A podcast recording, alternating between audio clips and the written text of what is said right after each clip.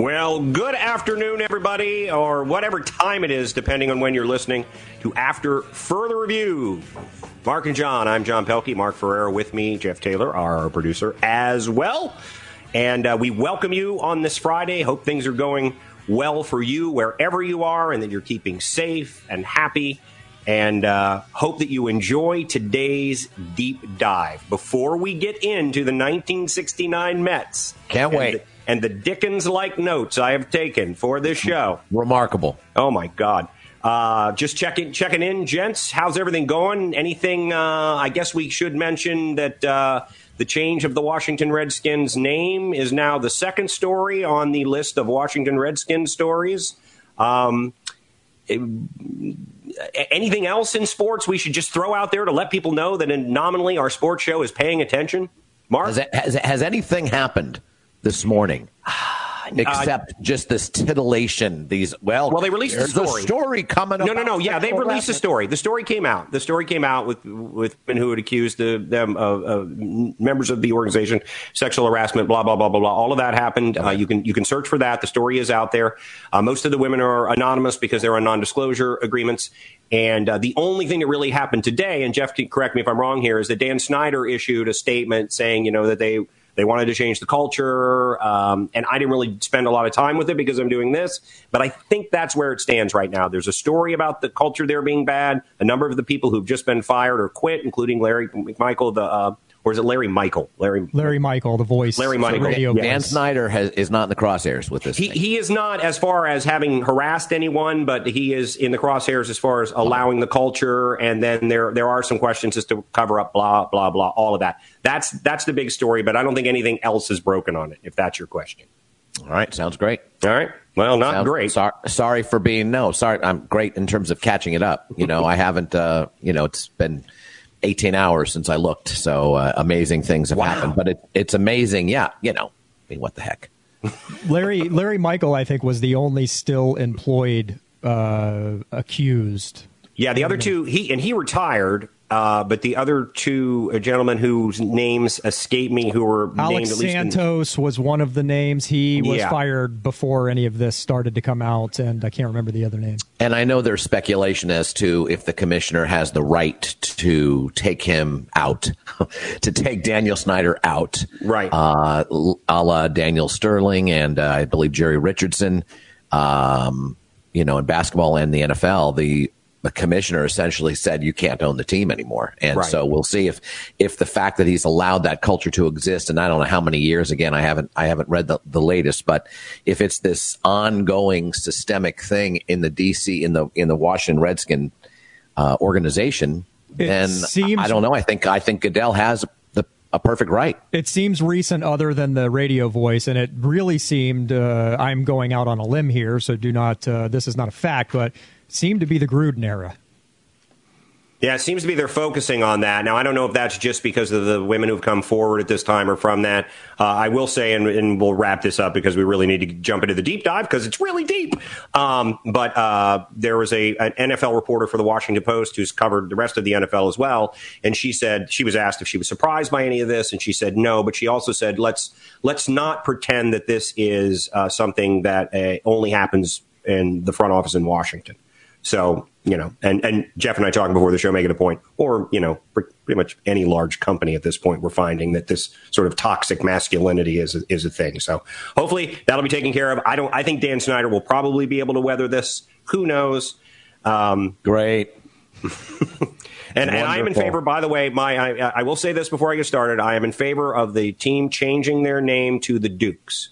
That is, that is now my favorite and that is to honor Washington D.C. native, the great Duke Love Ellington. That Love I think that. that that has a that's got legs. You could keep the color scheme even because really Dukes could be anything. James Madison's purple and gold; they're the Dukes. Um, but that is now. I am on the record as saying that I I could really get behind the Dukes. And talk about a way a cool. I know that Mark's going to hate this, but the DC Dukes. That yeah. sounds awesome. Yeah, the DC. No, Dukes. you know what? That works for me. Oh, good. That works for the me. The C is in the middle. The D the DC Dukes works because there's the C in between. Good. You see, so it breaks it up. There's rhythm. There's dynamics. There's not just wow. Warriors. You know, wow. just, it doesn't work for me. Sorry, I'm in that mode today. I don't know. There's there's got to be a title for a book there. The inconsistent something of Mark Ferreira. Huh? you know, just the inconsistent. Is, just a picture of you, the inconsistent. Consistency is the death of art, Stanislavski. All right, fair enough. And to that, Stanislavski, one of the few people who won't figure in our Mets deep dive. one of the few. This is about the only only one that escaped. That's right. So let's let's get into it. I, I wish we had. I, I, when I was putting this together, by the way, I was listening to the top pop hits of 1969. Many of them Ooh. were good. Many not yes. so good. There's sugar, a lot sugar. Of, there's always a. I love that song. There's a lot of crap on the radio at all times. Let can we just say that a lot of crap on the radio at all times. 1969 though did have some good music. So I want to take you back then to January 20th, 1969, and the inauguration of Richard Milhous Nixon.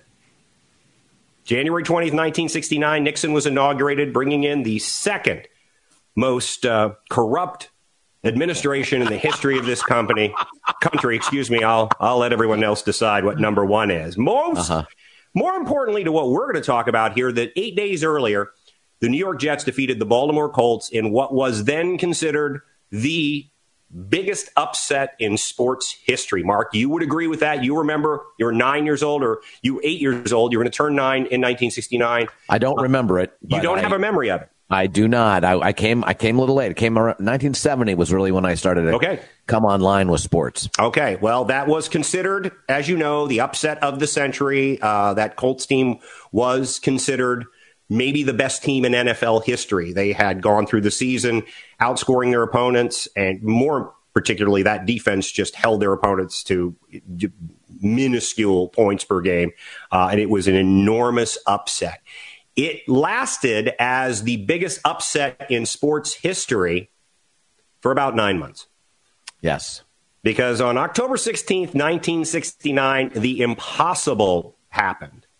The New York Mets, a team in its eighth year of existence, that over its first seven years, 1962 to 1968, averaged 105 losses per year. That was their average, but they won the World Series. How? Now, Mark, you don't remember this one either? Because I know you got into baseball. Baseball I, was your first love. I, I remember a little about the, uh, I remember a little bit about the 69 NL West race between oh, we'll the Braves and the Giants, but I don't remember the season that much. I certainly don't remember the, uh, I remember the, the Braves being beaten by the Mets, and I vaguely remember the Mets um, you know, at that point in time. I have a little bit of a memory because I grew up in Washington D.C. as the with the Baltimore Orioles as my team, and that's who they uh, will defeat, as you'll find out in just a bit here in the deep dive in that 1969 World Series. New York team defeats another Baltimore team, uh, much to the chagrin of Richard Nixon, who we just saw there for a moment. Uh, if you're watching on the YouTube, um, but that's how I just I barely remember because that that Orioles team was was so good, much like the Colts team.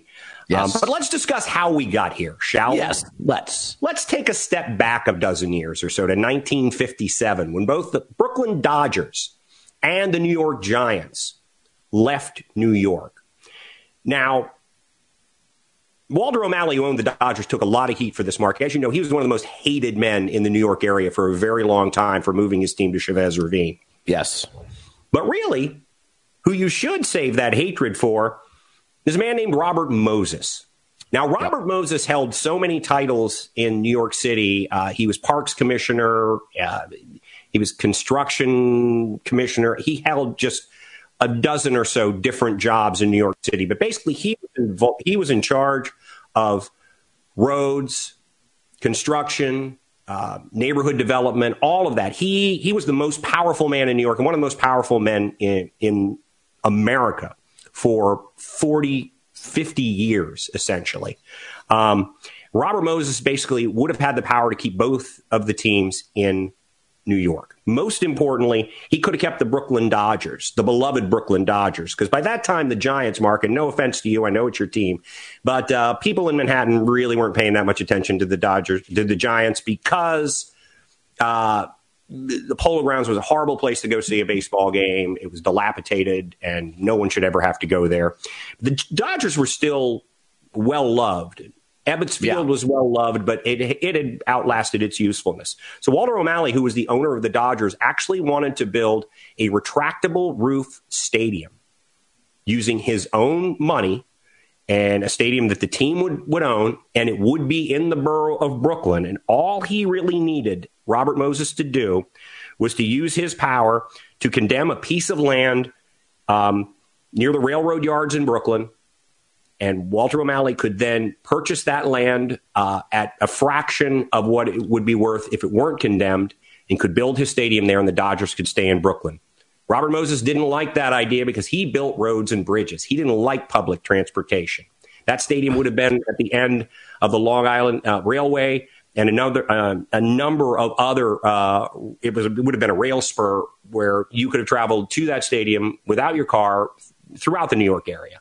Moses didn't like that because he built bridges and he built roads and he liked tolls to pay for him to build more bridges and more roads. So he refused to do it because he wanted a team in Queens Walter O'Malley pulled up and moved to New York. The Giants said, well, or to, excuse me, to California.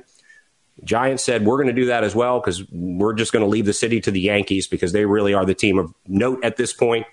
They all move to the West Coast, and the only team left in New York are the New York Yankees. That's how the world opened up for the expansion New York Mets, which came around in 1962. Mark Ferrera not yet. There, there's actual artist rendering of Mark Ferrera. Yeah, that's about uh, how old I was in 1962. Yes, you're, you're, about you're about to turn two.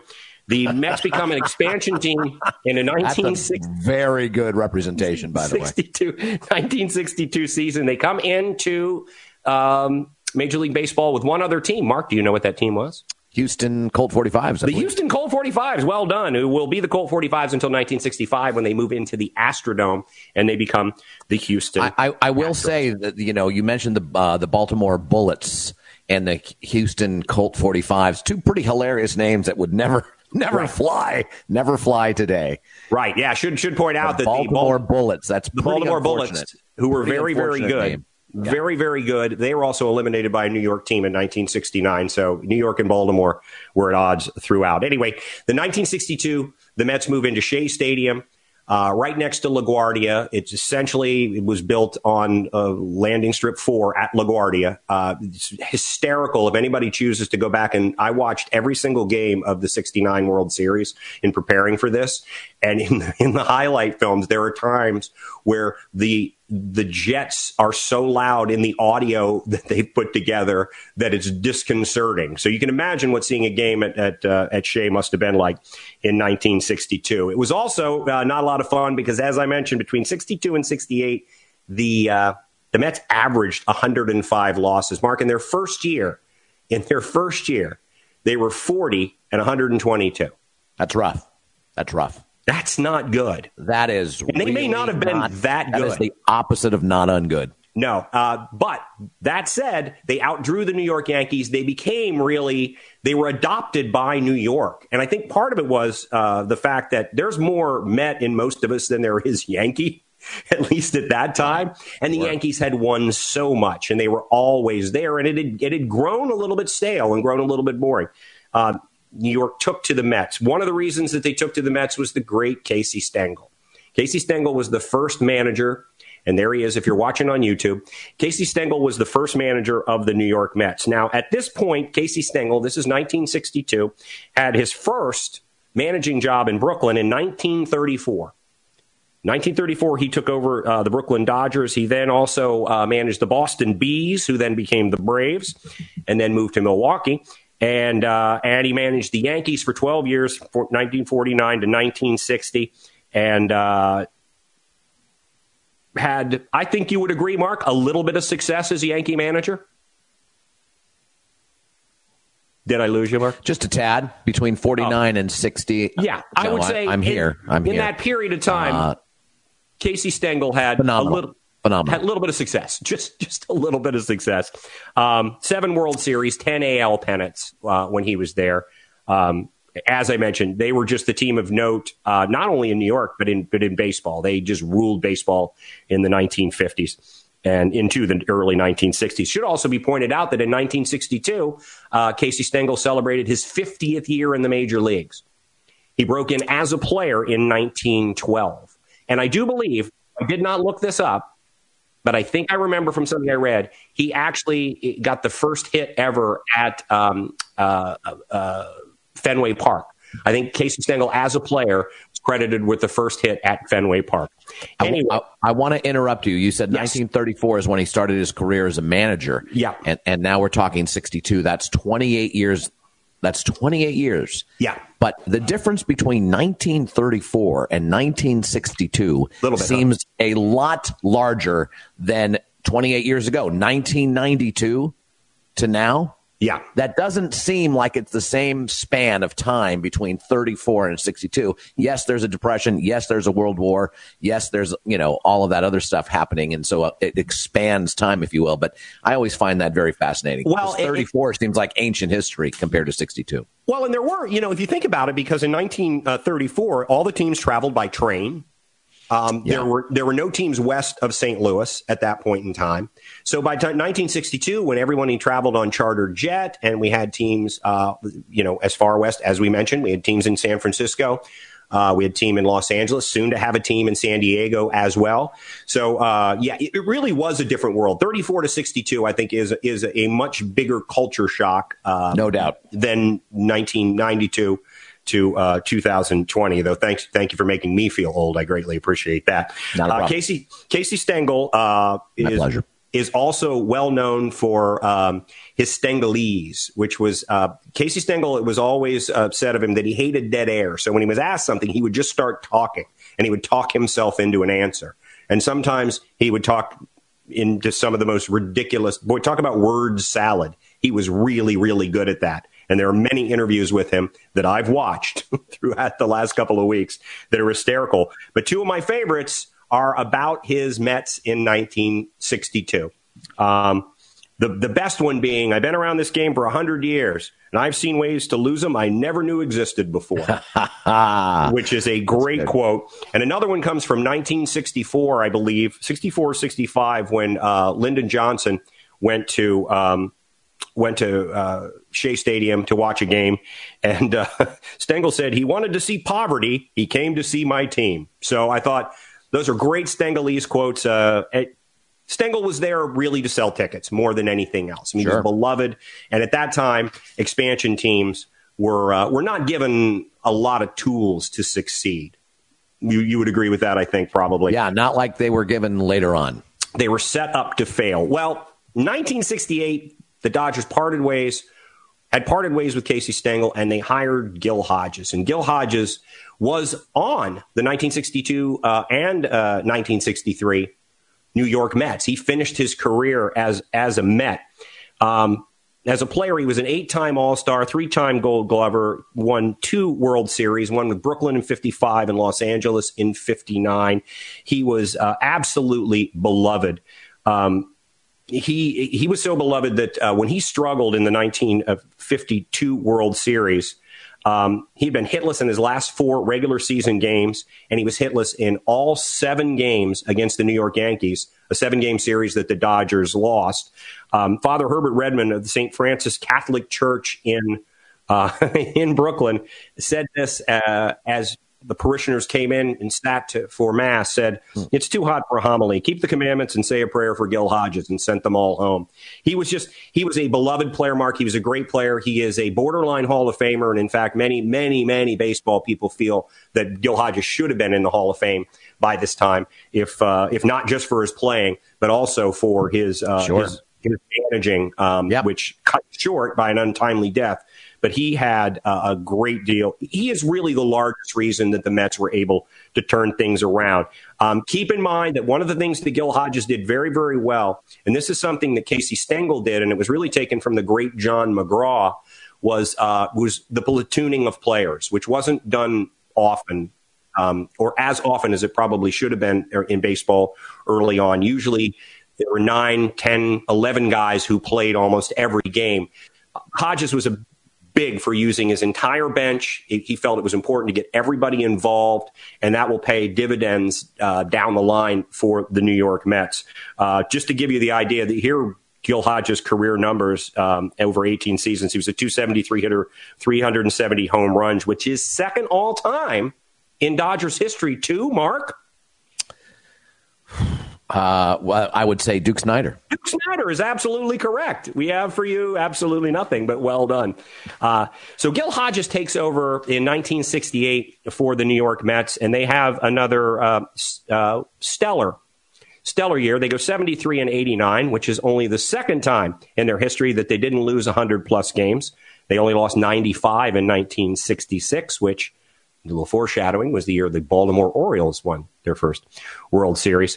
Um, and both of those seasons, they finished ninth in the 10 team National League. So uh, Gil Hodges, in his first year, did not really inspire a great deal of confidence.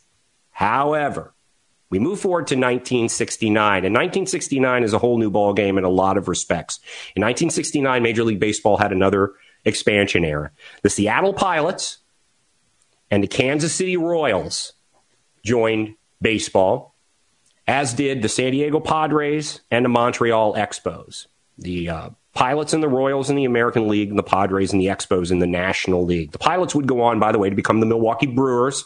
If people are wondering what happened to them, that was not the Mariners' first name. They were uh, they were they became the Brewers. So because of that, in '69, we split into divisional play for the first time. There was a National League East, National League West, American League East, and American League West. So for the very first time, you were going to have a playoff round before the World Series. Now it's important for a couple of reasons. Obviously keeps more teams involved and more cities involved, but it also means that you only have to finish at the top of a six team division as opposed to a 10 team league. And uh, that uh, that really was a game changer. I'm sure, Mark, as we take a short break from the story, I'm sure there were baseball purists who screamed that that would be the end of the game when that happened. Oh, of course. There's always the purists that just just scream and shout from the rooftops. Don't change a thing. This character has now made a third appearance in this show. Don't yes. change a thing. Baseball is the way it needs to be. And um, yeah, you know, it, it, it I think the divisional play when they expanded in 69 i thought it was a great idea i mean you know who's who's going to have a problem with you know with the NLCS. The the only real problem is that they made it a five game series. So right. you have you play 162 games and then you've got five games, a best of five, where everyone's three first to determine who goes to the World Series. That's pretty quick. They they didn't change that either until I don't know. I want to say the 80s at some point. yeah, time. No, it was it was pretty late. It, it was pretty late. Yeah. It, it, the uh, the other thing that they didn't do was they didn't really divide up the teams particularly well. They put both Seattle and Kansas City in the yeah. American League West, and uh, that well, that, the NL West is a, is a classic because in the NL West they had, as a matter of fact, this team won the 1969 uh, uh, NL West division, and we'll get to that in a second. But uh, the Braves are in the NL West. The Atlanta Braves are in the NL West. The Houston Astros are in the NL West. The Cincinnati Reds are in the NL West. You've got a team from Ohio, Georgia, and Texas all states in play this year, by the way, uh, that are in the that are in the NL West. And you only hilarious. bring this up because you're still angry that the Braves were in the NL West and uh, kept a hundred plus winning San Francisco Giant team out of the playoffs in the uh, in the 1990s, I believe. 93 season. Yeah. It was the last year before they realigned. After the after the strike, they realigned in 1995, and the Braves were actually in the NL East. What a concept! Yep, absolutely. So that was uh, that that was the lay of the land. And as I mentioned, though, in 1969 coming into the season, the Mets appeared to be maybe a little bit better. And part of the big reason was their pitching staff led by Tom Seaver and Jerry Koosman. Now there's Tom Seaver. He is the 1967 Rookie of the Year, 16 game winner in 1967. Uh, he's he's a 10 time All Star, by the way. He'll finish up his career 20 years uh, after his rookie season in 67 with 311 wins and 205 losses and a 2.86 lifetime ERA, which is just remarkable. It's hard to overstate yeah. how popular uh, Tom Seaver was.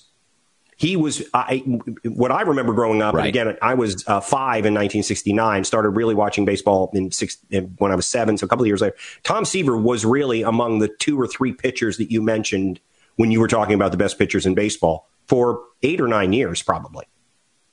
I don't think there's any. I don't yeah, think there's any. he along with Bob Gibson. You know, Bob Gibson, I think uh, he was mentioned uh, with that, perhaps Juan Marichal, but I'm not sure. But Bob Gibson, Tom Seaver, you're right. Tom Seaver, uh, those numbers you just said, you just quoted, are extraordinary numbers Yeah. for a career. And yet, John, and yet, did he, was he unanimously elected to the Hall of Fame? He was no. not. He was not. Once Somebody. again, Baseball writers are the lowest form of scum earth. They I really are. completely agree. Uh, but, unbelievable. uh, in uh, 60, 1967 and 1968, I mentioned that the uh, the uh, the Mets did not have uh, great seasons at all. They were they were still very bad. Uh, Seaver won 25 percent of the games both years. That were he uh, he he won 16 games each year. Um, in 67, 18 complete games. I'm going to bring up complete games. Because there's a lot of complete games happening back then, something you don't see today. 14 complete games in 68. So we're starting to see with Seaver and then Koosman, who spent 19 years in baseball, two-time All-Star, obviously did not have the career that Tom Seaver had, but there were there were a few years there where Koosman was as good as anybody in baseball. In 68, he was 19 and 12 with a 2.08 ERA. In 69, 17 and 9 with a 2.28 ERA. Yeah. And he and he complete games 17 and 16 respectively in those two years as well. So coming into the regular season in 1969 with a manager who uh, everybody felt had a better grasp on what was happening uh, than, than Casey, who was darned entertaining. Um, but the game had, in many ways, uh, as well as the language, had passed him by at that point in time. Um, His but, life uh, was, was quickly passing him by. it really was. He's the he was fired when he was 70 years old by the Yeah. Yankees, and That's he said he'd never make the mistake of being 70 again, which is another great quote uh, by Casey Stengel. So coming into the 69 uh, season, the, the Mets. Um, they were they were not considered a contender, but I think people felt they were on on an upward spiral at that point in time. Um, so let's move to the 1969 season, April of 1969. Um, the Mets come out of the, the gate slow. Nobody nobody sees much. They're 9 and 11 and in third place at the end of April. They go 500 in May. They're 21 and 23 by the end of May. They're still in third place. Now realize again, third place out of 6 teams Right. for the Mets. That's, you know, had they finished the season in third place, I don't think there's any doubt that Mets fans would have been ecstatic. Would they would have been thought that would have Yeah, would have been considered a successful season. They didn't actually get over 500 until the 3rd of June. Um, they lost five in a row, May 22nd to May 27th. They lost one to Atlanta, three to Houston, and I should point out that their um, their sisters, the Houston Colt 45s that they came into the league with in 1962, uh, owned them. Even in the 69 season, they just could not get wins in Houston for whatever reason Interesting. and then they dropped one to the uh, to the expansion San Diego Padres. They opened the season to a, with a loss to the expansion Montreal Expos, but then things really started to turn around for the Mets. They won 11 in a row following that, and by June 10th they were 29 and 23, and they were in second place. Wow. Yes. Now, they would stay in second place until Wednesday, September 10th, when they would beat the aforementioned Montreal Expos to move into first place for the first time in uh, Mets history. But a couple of things happened while while all of that was happening. On the 23rd of June, 1969, Mark, Warren Burger was sworn in as the Chief Justice of the Supreme Court. And that would have uh, ramifications for uh, Richard Nixon down the line in 1973 and 74. And in the, on the 28th of June that year were the Stonewall riots in um, in New York, which was the beginning of the uh, LBGTQ movement. Uh, is generally considered the beginning of that. Um, now, while, while all of that is going on, the Chicago Cubs, the long-suffering Chicago Cubs at this point in time, are putting together one hell of a season. They they are in first place. They win their opening game. They're in first place on day one. They would stay in first place for 156 games. They were 16 and 7 in April. Managed by Leo Durocher, who did not believe in the platooning we talked about with Gil Hodges early on, Mark. Uh, he played almost the same starting eight game in and game out. As the season went on, he shortened his rotation, shortened his bullpen so that by September, the uh, the Cubs were struggling mightily. Um, to give you an idea of what happened to them down the line, on August 13th, there we see the standings Chicago 74 and 43, St. Louis 65 and 52, and New York 62 and 51. We're going to take St. Louis out of the equation for the rest of this because they fall along the wayside. Um, but um, after, from August 14th on, for the rest of the regular season, the New York Mets go 14 and 3 for the rest of August, 24 and 8 in September and October. They go 38 and 11 down the stretch, which is remarkable. In that same time, the Cubs go 18 and 27. The Mets have a 10 game turnaround on the Cubs. They're, they're, Amazing. they're 10 games back uh, excuse me, an 18 game turnaround uh, in six weeks. Their 10 game Mets were 10 games back on August 14th. Six weeks later, they were eight games up and they won the division. They picked up three games a week over a six week period. Yeah. Just that's fire. the most that's uncanny. Yeah. I mean, and that requires not only you playing well, but it, it, requires the other team not playing well. Yeah. There was the famous uh, black cat incident that happened in Shea in September when a black cat came out and the Cubs were playing the Mets and the black cat stared down the Cubs bench. If you see the video of it, it looks like that.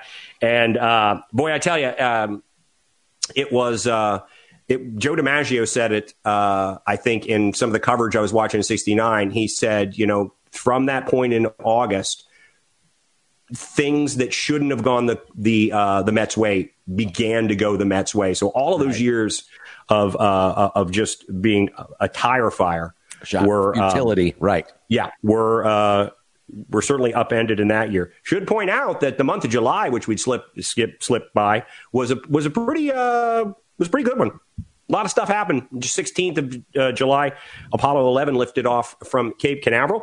On the 18th and 19th, the night of the 18th and 19th of July, uh, Teddy Kennedy's chance to become president of the United States fell along the wayside due to the Chappaquiddick incident. And on the 20 and the 21st of July, man walked on the moon for the very, very first time.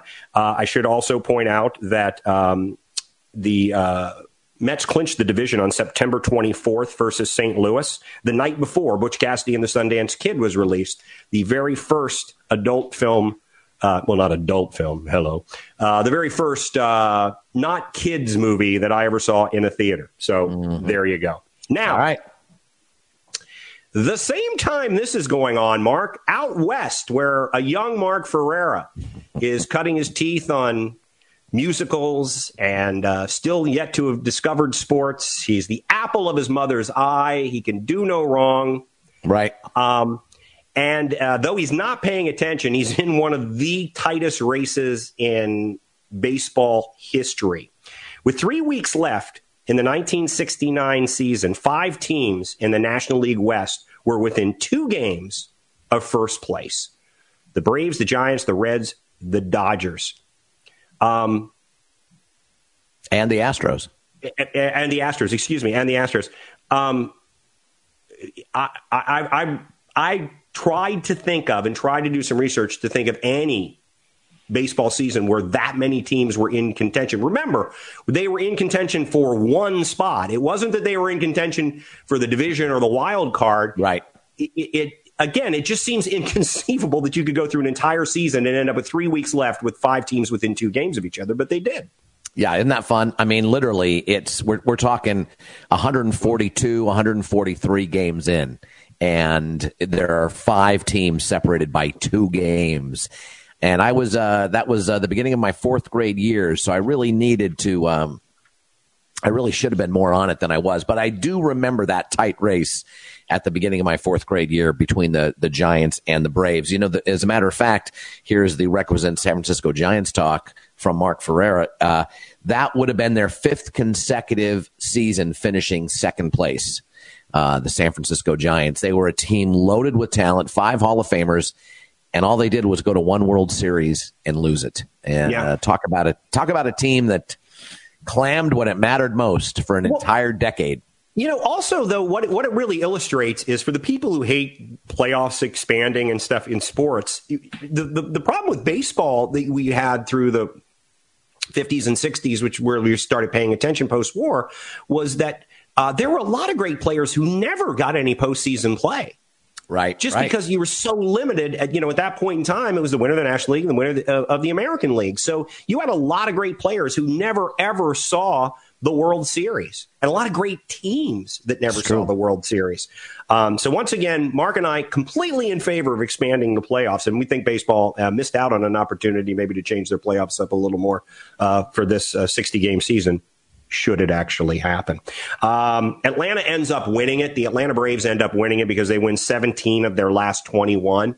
Uh, and uh, we can see uh, if you're if you're watching, you can see the slide with the great Henry Aaron. He was um, he was among the three stars of that team, really non-pitching stars. Mark were Aaron, Orlando Cepeda, and Rico Carty. Um, Cepeda, by the way, uh, cast off from the Giants, one of the five Hall of Famers they had during that decade that they traded away along with Gaylord Perry. So good job. Good job. John. Yeah. And talk about hard luck. They traded away, uh, the Braves traded away Joe Torre when they brought Orlando Cepeda in and Joe Torre for 1969 goes to the St. Louis Cardinals one year too late. Uh, so just continuing his futility for postseason play. Uh, should be pointed out that the Mets, the, that karma caught up to him though. it really did. The Mets made a run at Joe Torre and Frank Howard of the uh, of the Senators. They knew they needed a power hitter, and they made a run at Torre and couldn't get him. They made a run at uh, Frank Howard, uh, who was really the only thing selling tickets down in Washington, except for maybe uh, Ted Williams as their manager.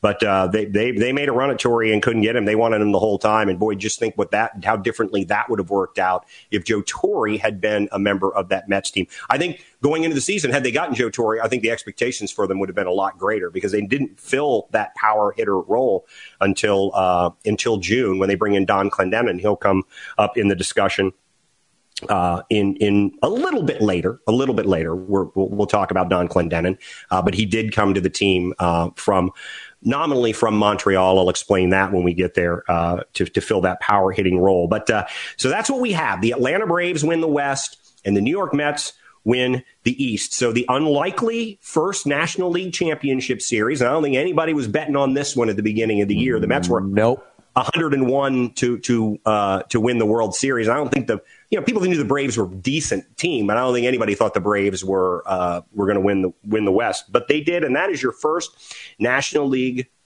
championship series.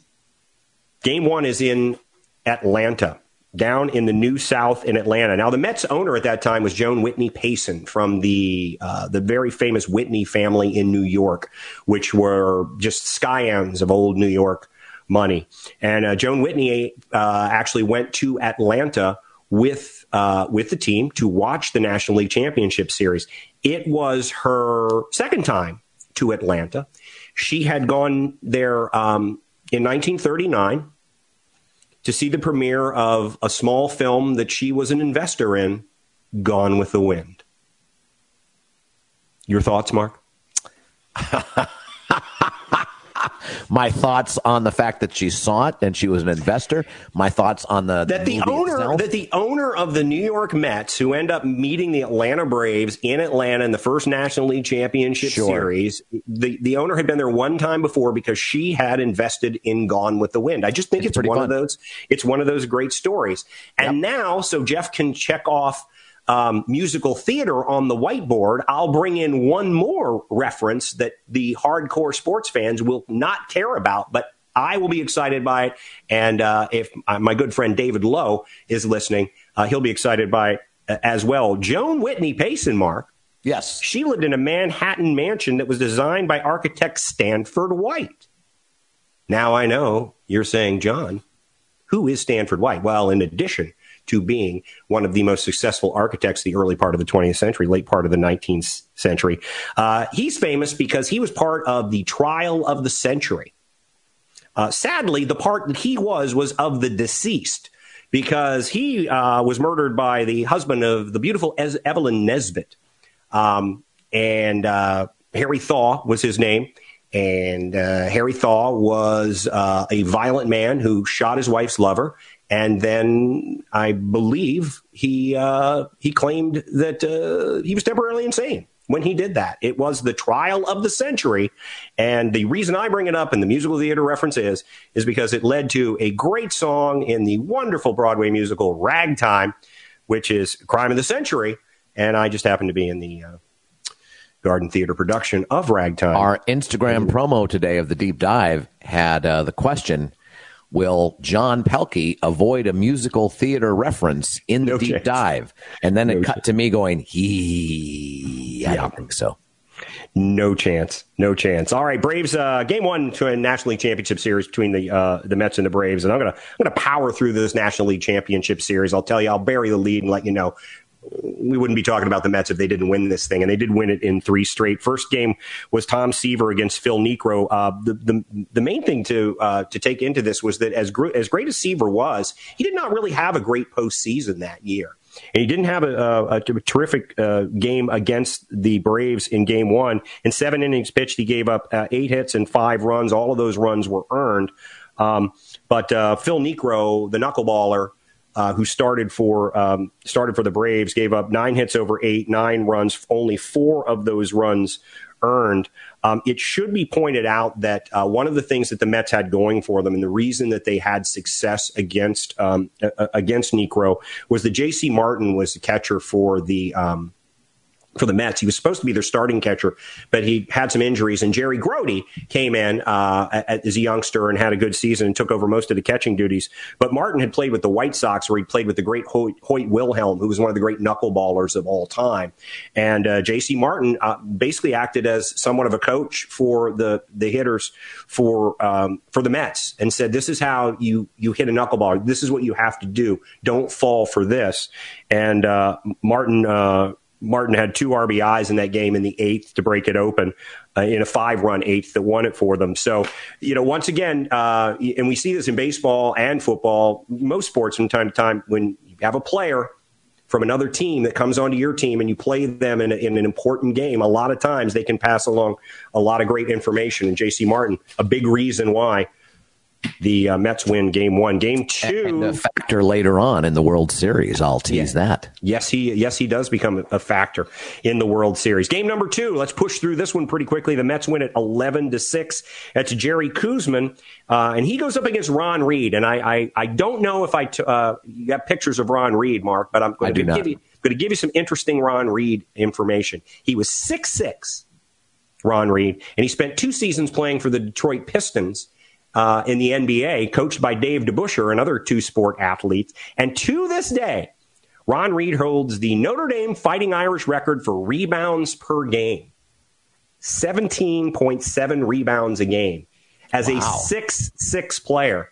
Just to show you, college basketball is a little bit different back then. But it's, Indeed. it's Koosman and Reed. Uh, Koosman only goes four and two thirds in the game, gives up six. All of those runs are earned. Ron Taylor, who we'll, we'll talk about a little bit later, comes in for uh, an inning and a third. And then the game is actually cleaned up by Tug McGraw. And Tug McGraw had been with the Mets, and prior to 1969, he only had one save. Um, he was a spot starter, and he just um, never really could break through. we go back to Gil Hodges, who was just really a, masterful at handling his players, a master psychologist. He felt that McGraw's fiery um, temper and just the way he carried himself lent him more to being a relief pitcher. So he changed him to a reliever. Um, and he spent 19 years in the majors and was one of the one of the best relievers in baseball for a long long time. And he really owes that with 180 career saves. He really owes that to uh, uh, to Gil to Gil Hodges. Um, again, can't say enough about Gil Hodges and what he was able to do. All right. I have a Jerry Koosman story for you because again, we're going to push through these games pretty quickly before we get to get to the World Series. Um, talk about a different time. Um, when Jerry when Jerry Koosman was uh, in minor league baseball, minor leaguers all had jobs in the off season. Hell, major leaguers had jobs in the off season. And a couple of years into his minor league um, into his minor league career, Jerry Koosman uh, had been working at the post office, and he was laid off after Christmas. He was post office help for Christmas, and uh, was looking for a job. And he had a friend in Atlanta who told him, "Hey, a lot of jobs down here in Atlanta. It was an incredibly quickly growing uh, metropolitan area at that point in time. Um, you should come down here and work." Jerry Koosman goes down to Atlanta, finds out that Georgia Power is hiring a lot of people. So he goes and interviews for a job at Georgia Power, and they hire him and they take him to show him his office in the office building. And he's like, What is this? And they said, Well, this is your office. And he said, Office? I don't want an office. What's the, what's the most difficult job you have? And they said, Well, it's the assistant to a lineman. He's like, That's the job I want. They said, well, it's a lot of heavy lifting, a lot of exercise. And Koosman's thinking, well, that's what I need. I'm, I'm, you know, trying to stay in shape for baseball. So he takes the job as a lineman, works, uh, works for a couple of months in Atlanta and makes a little bit of money and uh, thoroughly enjoys himself. Apparently, said he put bulked up, put on muscle. It was great. He was out uh, working out. It was a perfect job for him. So now it's time for him to head to Homestead, Florida for Mets training camp. So he piles himself in the car and a couple of buddies who have to head down there. And in Athens, Georgia, he gets T-boned by uh, some woman who totals his car, and now he's stuck in Athens, Georgia. So he reaches out to the uh, the traveling secretary for the uh, uh, Joe McDonald for for the Mets and tells him his story. So Donald wires him 50 bucks. So, you know, get yourself a bus, whatever, whatever you need. And uh, Jerry Koosman finally gets to Homestead, has a terrible spring. He's just not good. And at the end of spring, he was going to get cut. They're all sitting around the table, including McDonald, talking about, well, yeah, yeah Koosman, we're, we're going to get rid of him. And then McDonald realized that he'd lent him $50 out of the team money. And he thought, I can't justify paying $50 to a guy who wasn't going to make the team. And he panics. $50, mind you. This is like 1965. And says, I, I you know, can we keep him around just so it looks like? So they decide, okay, and they send him to single A ball. He has, uh, he has a good season in single A. Moves up two years later, is in the starting rotation for the New York Mets. So there's your there's your Jerry Koosman fun story. Fun stuff isn't it's just remarkable how uh, things have to break your way. Yep, that's true. Um, all right, so finally we're back at Schaefer uh, National League Championship Series Game Three. Gary Gentry is on the mound for the Mets. Gary Gentry is a rookie. Um, had a terrific season. Um, did not have a terrific game in game three. He was pulled after two and two thirds, giving up five hits and two earned runs. Now, why this is interesting, at least it was interesting to me, Mark, was that he was pulled after uh, two and two thirds and only giving up two runs. Yeah. Um, but Gil Hodges, again, who who was a, who was a master, um, he was a gut manager. He didn't he, he did not have things laid out. He didn't say, "Here's your pitch count. Here's how many runs you have to give up." He just knew the Gentry was being hit hard. Um, so he pulled Gary Gentry uh, from the game. And uh, to come on in relief for uh, seven innings of relief, a guy named Nolan Ryan. Now, Nolan Ryan, um, in 1968, he was six and nine with 18 starts for uh, for the Mets. 3.09 ERA. Remember, this was the era of the pitcher. I should mention that the mound had been lowered in 1969 because the ERAs were so high in 1968. But so uh, low, actually, you meant so low.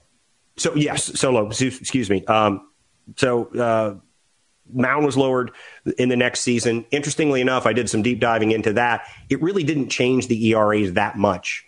Really, quite honestly, going into 69, it wasn't as much as they thought it would be.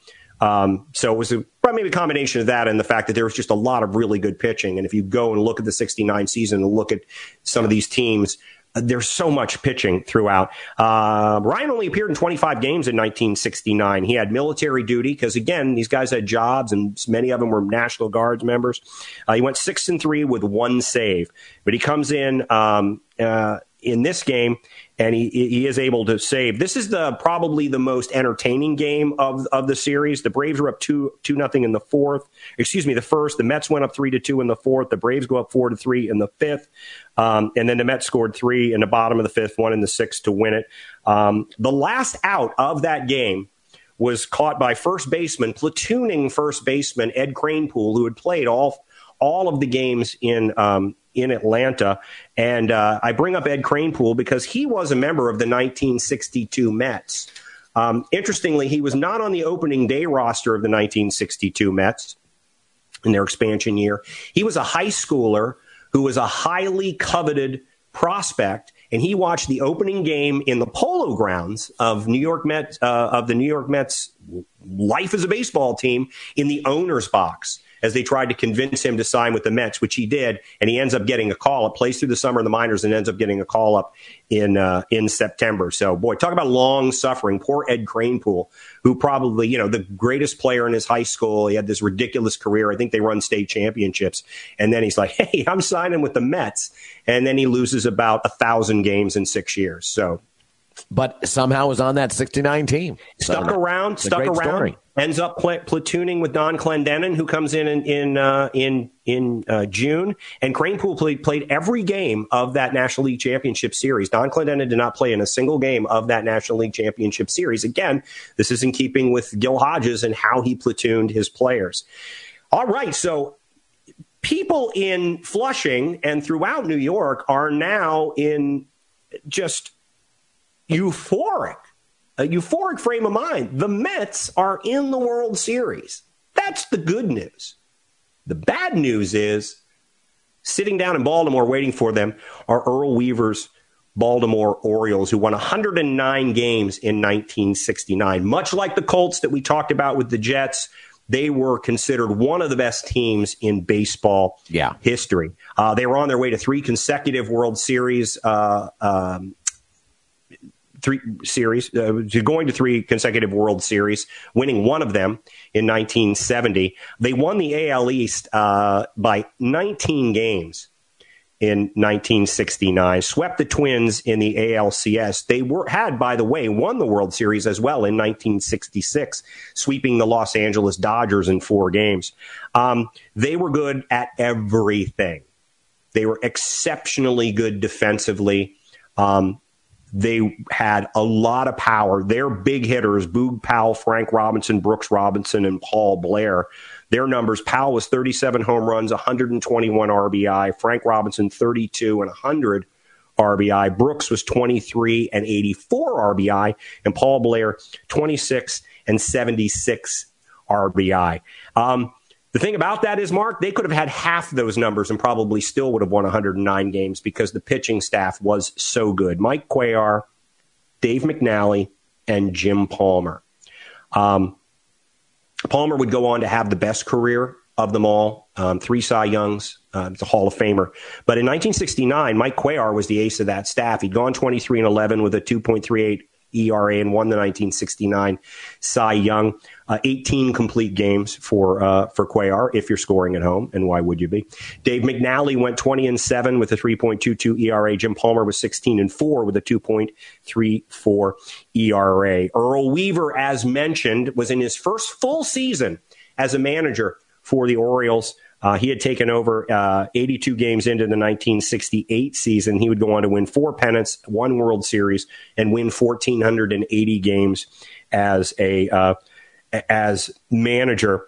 Uh, the Birds outscored their opponents in 69 by 262 runs. They won the most games in the American League since the 1954 Cleveland Indians. I mean, there's no way they should have lost that series. No, and in fact, in the very first, uh, if you if you go back and you watch the uh, the highlight film or you watch the film, the games, Curt Gowdy uh, is uh, one of the announcers and one of my all time favorites. And Curt Gowdy even says, like the opening of Game One, on paper, yeah. it just says Baltimore, Baltimore, Baltimore. But he points it out, nobody played their season on paper, and they're not going to play this series on paper. Here's an interesting part of trivia bit of trivia. The Orioles, Orioles, assistant GM, one of the guys who was responsible for putting together that great team, was Frank Cashen, who would go on to be the general manager and the architect of the 1986 World Series winning New York Mets. It's not the only bleed over between the Mets and the Baltimore Orioles. The manager of that 86 Mets team was Davey Johnson, who was the starting second baseman for the 69 Baltimore Orioles. Uh, tough series. Yep coming up for my birds. Before we move into the World Series, Mark, I want to give you an opportunity. Do you have any questions? Anything that's unclear? Something I haven't covered? No, you've covered everything. You've covered everything. I've covered too uh, much, you, haven't you, I? You've done a beautiful job covering all kinds of bases, leading us now to this moment, the, the pinnacle, the World Series, to see how how this amazing, miraculous Mets team that somehow came back from ten games down in the middle of August. They had an eighteen game swing in six weeks. An eighteen game un- swing. Unbelievable. Yeah, That's already Chris. a miracle. Yeah. Now they, they they somehow beat the Atlanta Braves three straight for crying out loud when their pitching doesn't show up at all. Right. If, and you know their bats come alive, and now they're facing maybe the one of the two or three best teams in the history of the American League, the Baltimore Orioles, who, to your point, are loaded at every position and have stellar pitching. I, I don't see how the Mets can can can yet accomplish yet another miracle. It's impossible, no. John. It's impossible. It really does seem like it's impossible. And um, game one in Baltimore, eh, especially well, after that. Look well, at that. Game one in Baltimore, yeah. Uh, Mike Cuellar has has a stellar game. Uh, he goes, it's a complete game, six hit, one run game, um, which is the kind of line the guy like Cuellar, who was the master of the screwball, by the way. So it's really fun to watch the uh, watch those series games with because he just tied guys up. You know, uh, a, a, Tom Seaver was was a power pitcher, and he, that's who he he pitched against. And Seaver only went five, gave up six with four earned runs in the game. Um, but Cuellar with the screwball just kept batters off balance the whole time. And and um, so they're thinking we've got this. I mean, they've yeah. won 109 games. They're just they rolled through Minnesota. Now they've now they got one. You know, game one. They're going to sweep these. They're going to sweep these fraud. Well, not only that, Cuellar stellar, but Don Buford leads off the game for Baltimore with a home run. Yeah, and uh, you know they only need one more run. Yeah, yeah. It, it's however I'm glad you said that, Mark. That's a great segue because despite the fact that the Mets lose game one in Baltimore, they're not. Um, they're really not that concerned, including Tom Seaver, who again only went five, gave up six, four earned runs. Not a horrible, horrible day, but just not. He's not yet Tom Seaver like in any of these postseason games. Right. I mentioned Boog Powell, Frank Robinson, Brooks Robinson, and Paul Blair. Um, despite the fact that Baltimore wins the game four to one, they go a combined 0 for 15. Right. And that's a trend that's going to continue. The thing that the Mets did from minute one was they they really took the bats, the big bats of the Orioles away from. They took all of the bats. We're going to have statistical analysis at the end of this thing. It's pretty remarkable, really. Um, but those yeah, big bats, they're going to make Merv Rettenmund beat them. Yeah. Or Mark Belanger. I forget. Who's the well, Merv Rettenmund was there too, but Belanger was the starting shortstop. And right, who was, hit, you know, usually hit about 202. He's a Men- Mendoza line guy. Great glove guy, but a Mendoza line guy who uh, would go on. He'd still be the Orioles 10 years later in 79. He's still the shortstop for the Orioles when they lose to the Pittsburgh Pirates in, uh, in, a, in a World Series that we will never do a deep dive for. Right. Um, all right. So it's game two. Um, Mets down one to nothing. It's Koosman versus Dave McNally. And Dave, poor Dave McNally is such a hard luck guy throughout this series because he pitches a complete game, six hit, two earned run game. Wow.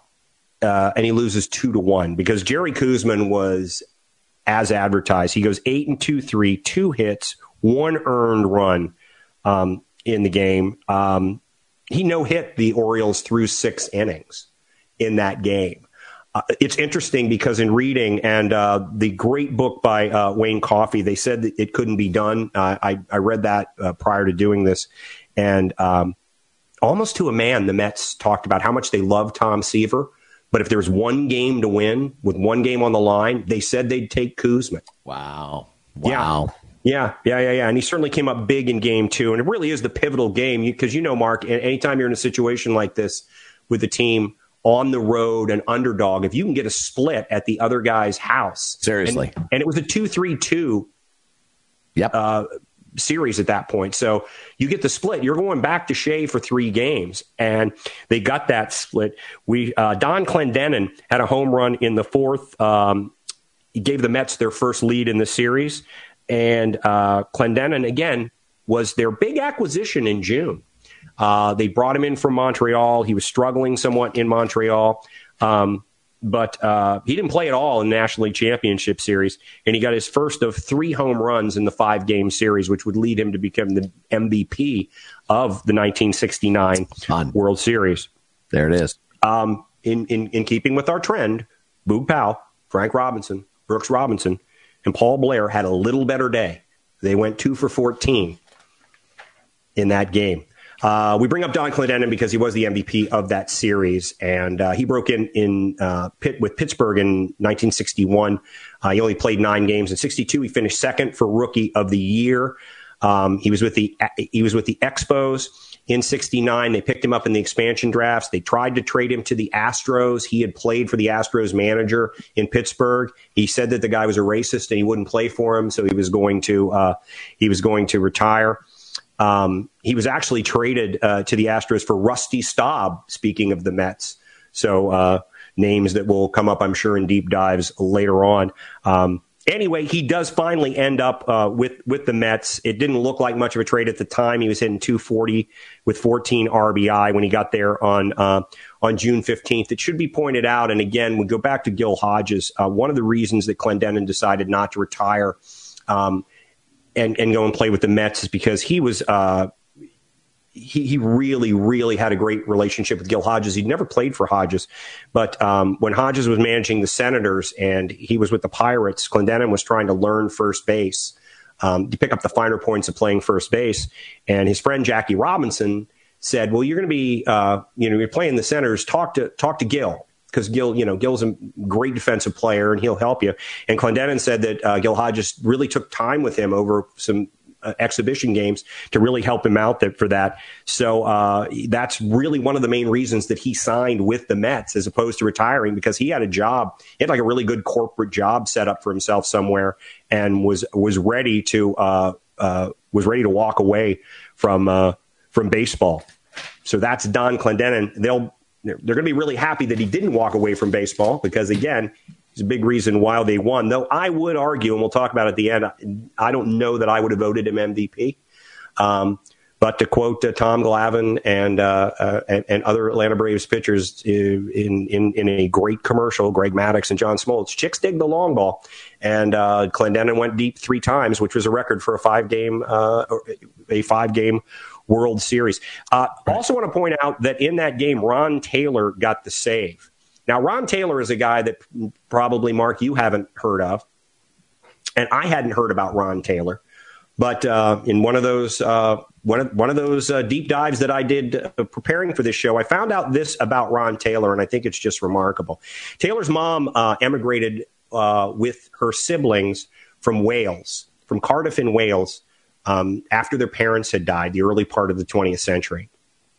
Uh, they wanted to go to Australia. She had bought tickets for all of them to go to Australia. They show up at the docks, and uh, the ship for Australia has already left. And uh, she asks, When's there another one?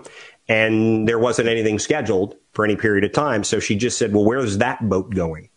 And they said, It's going to Canada and she was able to talk her way on because you know she she had actually purchased tickets through the same line, and uh, basically they ended up in Canada, and that's when she met Ron's dad, and he's born in Canada and otherwise would not have been a, uh, a major league baseball player. Taylor was also a really, really smart guy. And in fact, uh, at one point, he found himself at Toots Shor's, the famous watering hole in New York. Um, and Toots is actually interviewed during the World Series. If you watch those highlight films, it's hysterical. It's very, it's old school meets new school in 1969. Sure. it, it is sure. just the best. Uh, but one night at Toots Shor's, Ron Taylor found himself in a long conversation with Ernest Hemingway for God's sake, because he was a really bright guy. Here's the part about Taylor that I love the most. After 1969, after the Mets won the World Series, Taylor went to uh, Vietnam on a USO tour, and he was so taken by what he saw, the carnage, and these young men who had been injured, horribly injured, that he thought, geez, I really, really want to do something. So he decided to go to medical school, and eight years later, he was the Toronto Blue Jays team physician. How about that? How about that, man? That is a major life. That is a major career, major life. Unbelievable. Kind of using uh, up, kind of using up a lot there, Ron Taylor. Conversation with Hemingway, reading hundred books a year, Major League Baseball player, World Series champion, and then oh by the way, yeah. well, career's yeah. over. What am I going to do? I'm going to go be a doctor. So just you know, if you start following these personalities down uh, the well, Mark, you know as well as I do, it can go on know, forever. awesome, and this could go on forever. Yes, indeed. Uh, but it's but it's not going to go on forever. We're going to move on to game three. We now go back to Shea Stadium for three games, if needed. Two, they won't all be needed, uh, sadly. Um, well, they will all be needed. Obviously, we're not going to go back to Baltimore, is what I meant to say. Um, this one uh, is on October 14th, 1969. It is on the eve of the largest anti-war protests in the history of the country because on the 15th of October, 1969, which also happened to be Jim Palmer's 24th birthday, uh, who would start this game on the eve of his 24th birthday, um, these uh, Vietnam protests took uh, took place all over the country, and there was actually some um, controversy in New York because uh, Tom Seaver, who had come out at that point and said that he would he would like the war to end, he wanted the war to end. Uh, Seaver's face appeared on um, some uh, things that were being passed out outside the stadium, some anti-war stuff that had been passed out outside the stadium, and there was a lot of consternation. Did did uh, did Seaver have anything to do with this? And it turned out that he didn't. And also, Mark, because we will we will never ever miss an opportunity to take a swipe at Bowie Kuhn, who both you and I believe was a bad guy. Um, the, uh, the, Mayor Lindsay wanted to fly flags at half mast in uh, in Shea Stadium for Game Four of the series, the next game after the moratorium. As a, you know, it, basically they were doing that in a lot of places uh, for the folks who had died in Vietnam. And uh, the mayor of New York wanted to do that at Shea, and uh, Major League Baseball commissioner said that that was not going to happen. And so the flags full uh, flew at full staff in in game four. Let's get back to game three because it was uh, this one wasn't really even that competitive. It was a five nothing shutout of the Orioles. Um, Jim Palmer, six innings pitched, five hits, four earned runs um, for uh, Baltimore. The interesting thing about this, when I was when I was reading about uh, about Palmer, was that uh, Palmer had hurt his, I didn't know this, he'd hurt his rotator cuff in 68. And, and Palmer had injuries throughout his career. It was one of the, one of the negatives for him. He was left unprotected in the, uh, in the expansion draft. Wow. Wow. And the Seattle Pilots and the Kansas City Royals both passed on Jim Palmer. Man, man. You know, well, yeah, it's amazing. I mean, he, you know, if, if the Royals would have picked him, that would have been something because they're the only one of those four expansion teams that's ever won a World Series. San Diego's yeah. been there, and uh, Milwaukee's been there, but ha- haven't won. And then, um, and what would Palmer's arm have done with them in the '70s when they could never get past the Yankees? Yeah, if they'd had the Jim Palmer's arm. No, I know point. that Kansas City would be would have been a big one, but of course he had a great career with uh, with Baltimore. I mean, he's he's part of that '66 World Series. He's on that team. And so he wins a World Series. He wins a World Series the following year after this against the Reds, and then he wins in '83. So he won in three consecutive decades with the Baltimore Orioles, and one of the most you know, storied careers in Major League Baseball, Jim Palmer. And, and a lot of it of, has to do with staying with the same team, I think. You know what I mean? It, and it's a little Drew Brees like in and of the fact that teams passed on him because of, of, of, an injury. Right. And it turns out that really once he, and, and basically uh, what Palmer said was that he had a friend who was a doctor who was able to get him um, the the most advanced anti-inflammatories at that time, and be, he was able to rehab his arm more quickly. But uh, would have been a, would have been a different different uh, baseball landscape. And Jim Palmer ended up, particularly a Seattle pilot. Right, of course. There's um, no way. And I should correct what I said about Kansas City being the only one of those four to have won a World Series. I guess you could make the argument that the Montreal Expos won a World Series last year. yes, yes, as the Washington uh, as the Washington Nationals, absolutely. Um, anyway, Palmer's uh, Palmer went up against the, the, the rookie Gary Gentry that we mentioned before. Uh, right. Gentry has a much better outing in this game, six and two third, three hits, no earned runs. Uh, Nolan Ryan comes on in relief and picks up the save. But this game really belonged to, to Tommy Agee. Um, first of all, Agee leads off uh, the uh, the game with a home run, second leadoff home run uh, in in the series. Uh, Don Buford having one in the first for Baltimore. Um, but really, where Agee got things done, um, drove in some runs, but he made two of the best catches in World Series history, and robbed well, it took five runs away from the Orioles, really. In the fourth, Elrod Hendricks with two on gets robbed by a catch in left center. Um, and in the seventh, he robs Paul Blair in right center. The bases were loaded at that point in time.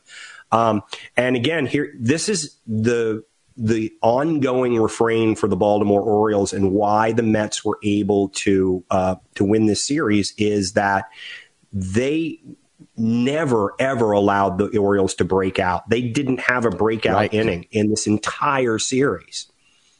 A couple no. of home runs here and there, maybe a manufactured run, but uh, they just could not get it done. And once again, in game three, their big four, Powell, the Robinsons, and Blair, go three for 15 in that game. Moses. I mean, they are just shut down. No, they just, they, they could get nothing, they could get nothing done. Now, Agee, of course, a member of that outfield for the, uh, for the New York Mets that included Cleon Jones and Ron Swoboda.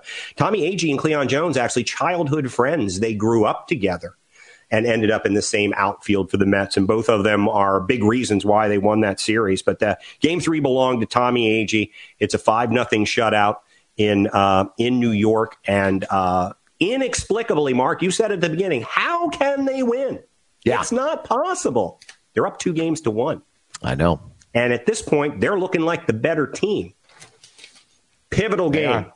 They are. The pivotal game is game four. Seaver versus Cuellar. And uh, a two to one 10 inning Met victory. Yeah, and think about that. If if uh, you talk about a game of inches in every sport, it's a game of inches, and if one thing breaks one way or the other, it's it's a whole different series. This is game four, John. This series is tied. Yeah if the Orioles win this. This series, it's a brand new series. Be two two is a lot different than three one. Oh yeah, especially when you have another game at home. At home, and uh, and it's so close. It's two to one, and we find out how they actually win. But it's amazing what the Mets do to keep it that close. There's no yeah. doubt about it. Uh, Tom Seaver for that game, by the way, he goes, uh, you know, ten. He goes the full ten innings, six hits, gives up one earned run there is not a manager in baseball today who would allow right. a starting pitcher. And remember, this is game four. So, in theory, if this goes seven, Seaver's back to pitch again. Um, no way they ever let him go 10. But That's a, just so great. What a, it's what a, a different great, era. Yeah, it's a it's a it's a period piece. You know, it's a time capsule. It's beautiful. I love that. And Tom Seaver, to your point, not a not, not only not a great postseason, but pretty mediocre postseason thus far. He's given up, you know, four or five yep. runs a game in the in the NLCS and the, the first game of the World Series. Yep, yeah, but again, like all the Mets pitch, staying away from the big inning. You oh, know, oh, yeah. he, he given up four runs over you know three different innings. They're just they never the Orioles just never could put together that big inning. Um, and in this game, their big four go three for fifteen. Um, it's just they, they can't get it done. He's up against Mike Cuellar, who has a has a hard luck day. Seven innings pitched. He gave up seven hits, but only one earned run. Cuellar did his job. Uh, Donn Clendenon hits his second in the series. He hits it off of Cuellar in the second. Um, it. Uh, I, I, just I to put yourself in the the mindset of these of Cuellar and McNally, and that's the thing going through this that I looked at is that Cuellar and McNally did everything they could to win the series, but they were sold out by um, by the Mets bats, really more than anything. Uh, excuse me, by the uh, by the Orioles bats. Yeah. They just couldn't get anything done. Also, a couple of errors uh, hurt the Orioles later. In fact, uh, there's a, one of the most uh, infrequent occurrences in baseball occur in Game Five. We'll talk about it in a second. But uh, something that I wanted to point out in Game Four and why it's notable is that Earl Weaver was thrown out in the third by um, by the home plate umpire for arguing a call. He became the first manager thrown out of a World Series game since 1935. And that was, uh, I'm sure you know, Mark, that was Charlie Grimm of the Cubs. Um, 94 times in his career, Earl Weaver was thrown out of games. Uh, one of the most entertaining managers of all time. Um, third all time Mark Ferrera. I'll give you number two. It's John McGraw. I was going to guess McGraw for sure. John McGraw was number two. Who is the manager in baseball? I, I will say this: not think, a contemporary uh, of John McGraw. I think it's Bobby Cox. It is indeed Bobby Cox. It is indeed. It was well over a hundred. Um, the uh, last point about Earl Weaver is he was he was ejected from both ends of a double header three times in his career. Wow. Love the, that. The mo- you know Love the most that. interesting thing in that is that in 18 years as a manager, he played in three double headers because I don't think a man you could get in there'd be three double headers in 18 years in Major League Baseball anymore. But three times he was thrown out Not of both anymore. games, both games of a double header. Um, this one came down to uh, a Ron Swoboda catch uh, in the uh, in the top of the ninth. Tommy Agee catches were good. Cleon Jones made a few good catches, but Ron Swoboda, who was not known as a great fielder, he was known more as as a, as a an offensive player.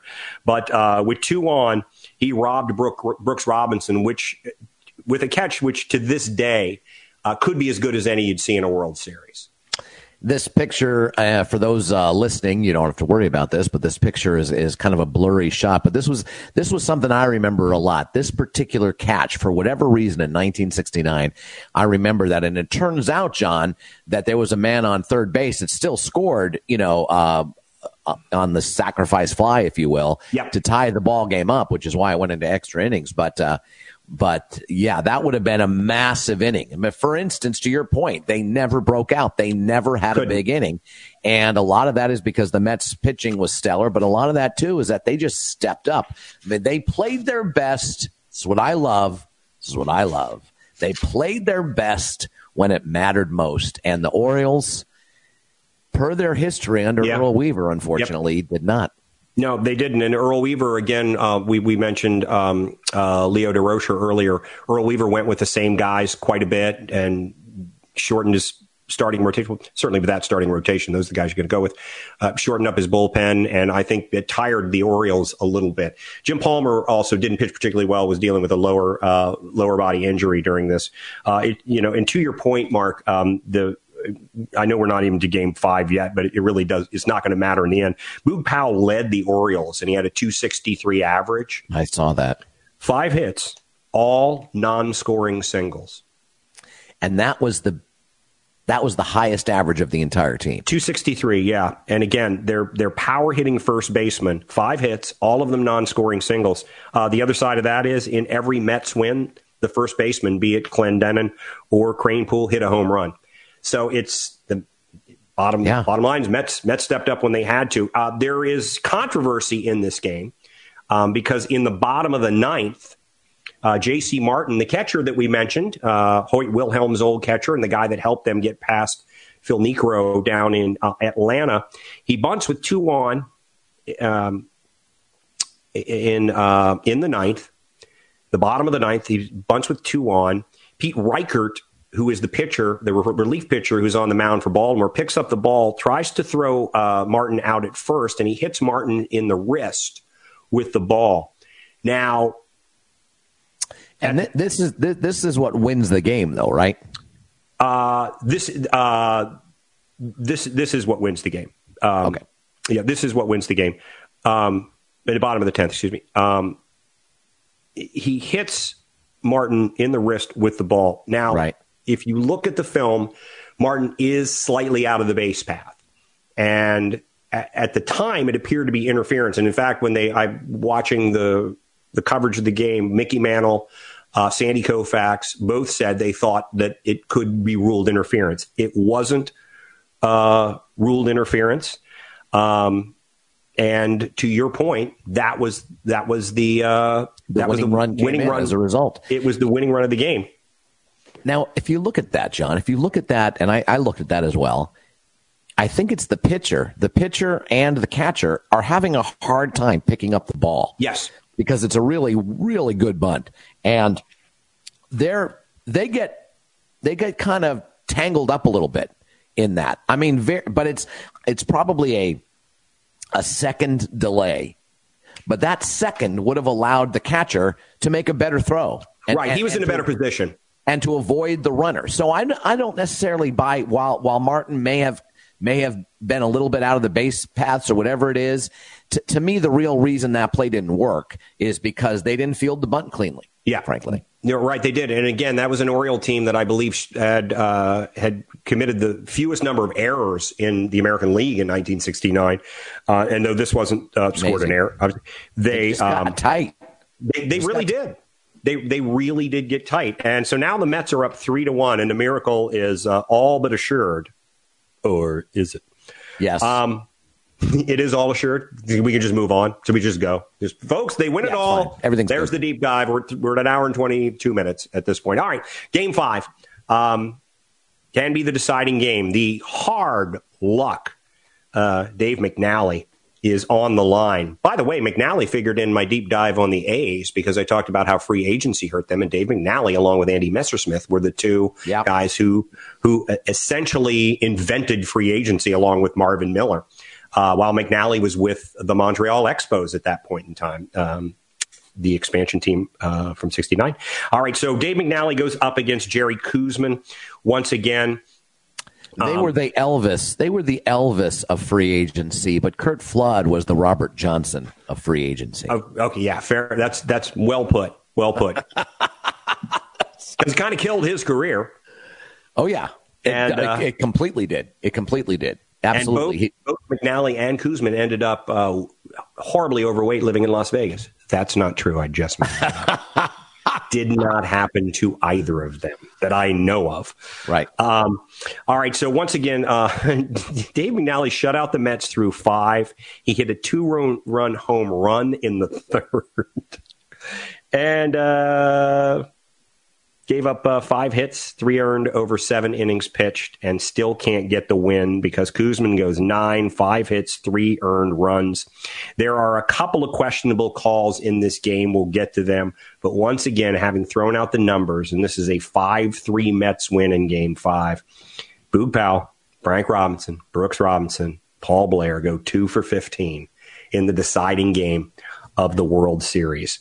Um, here are the two questionable calls, and uh, they're they're um, the first one is um, Jerry Koosman hits Frank Robinson in the top of the sixth. Did you watch the video of this, Mark? I did not. Because the ball actually careens off of Robinson's bat, and the home plate umpire said, uh, and Ryan Robbie kept saying he'd been hit. And the home plate umpire was like, no, it hit the bat. Well, if you look at it in slow motion, it really did hit Robinson in the side and then bounced off the bat. But they did not get the benefit of the call. So once again, the Orioles did not step up when they had to, and they were also a little bit unlucky at times in this game. That, that follows a lot of times in sports. Yeah. It really does. Bad luck follows, you know, clamming moments. If, if, if, you know, if you, if you get up and you, I don't know how many times if you've got a lead in the top of the ninth and you're on the road, you've got a lead, and let's say it's a one run lead, and you have like runners on second and third with nobody out in the top of the ninth, and you fail to score to to to to build a cushion. So many times in the bottom of the ninth, you lose because yeah. you know, and and a lot of it's bad bad bounces as well. The bad luck follows clamming play. well, you know, just, Tom, that's just an algorithm in Major League Baseball. Sorry, and it's also just you know uh, everybody gets their chance in baseball. It's that whole thing as well. So that if you don't, you know, if you don't capitalize, and the Orioles didn't on situations where you can break the game wide open or put a couple extra right. runs up. Um, it, Thomas Boswell talks about uh, the Washington former Washington Post sports writer talks about talking to Earl Weaver about that in a game years later where the Orioles were up big in a game and it might have been a postseason game. I don't remember but um, and uh, they ended up you know they were up big in the eighth or ninth the other team ended up coming back and, and, and beating them. And and and he said Earl Weaver was generally for all of his emotions. Earl Weaver was usually the same after a win or a loss. He was that sort of guy, and he was like, "Oh my God, well, Earl, didn't you think you were going to win? Didn't you? Weren't you sure you were going to win?" He goes, "That's the thing about this game, son."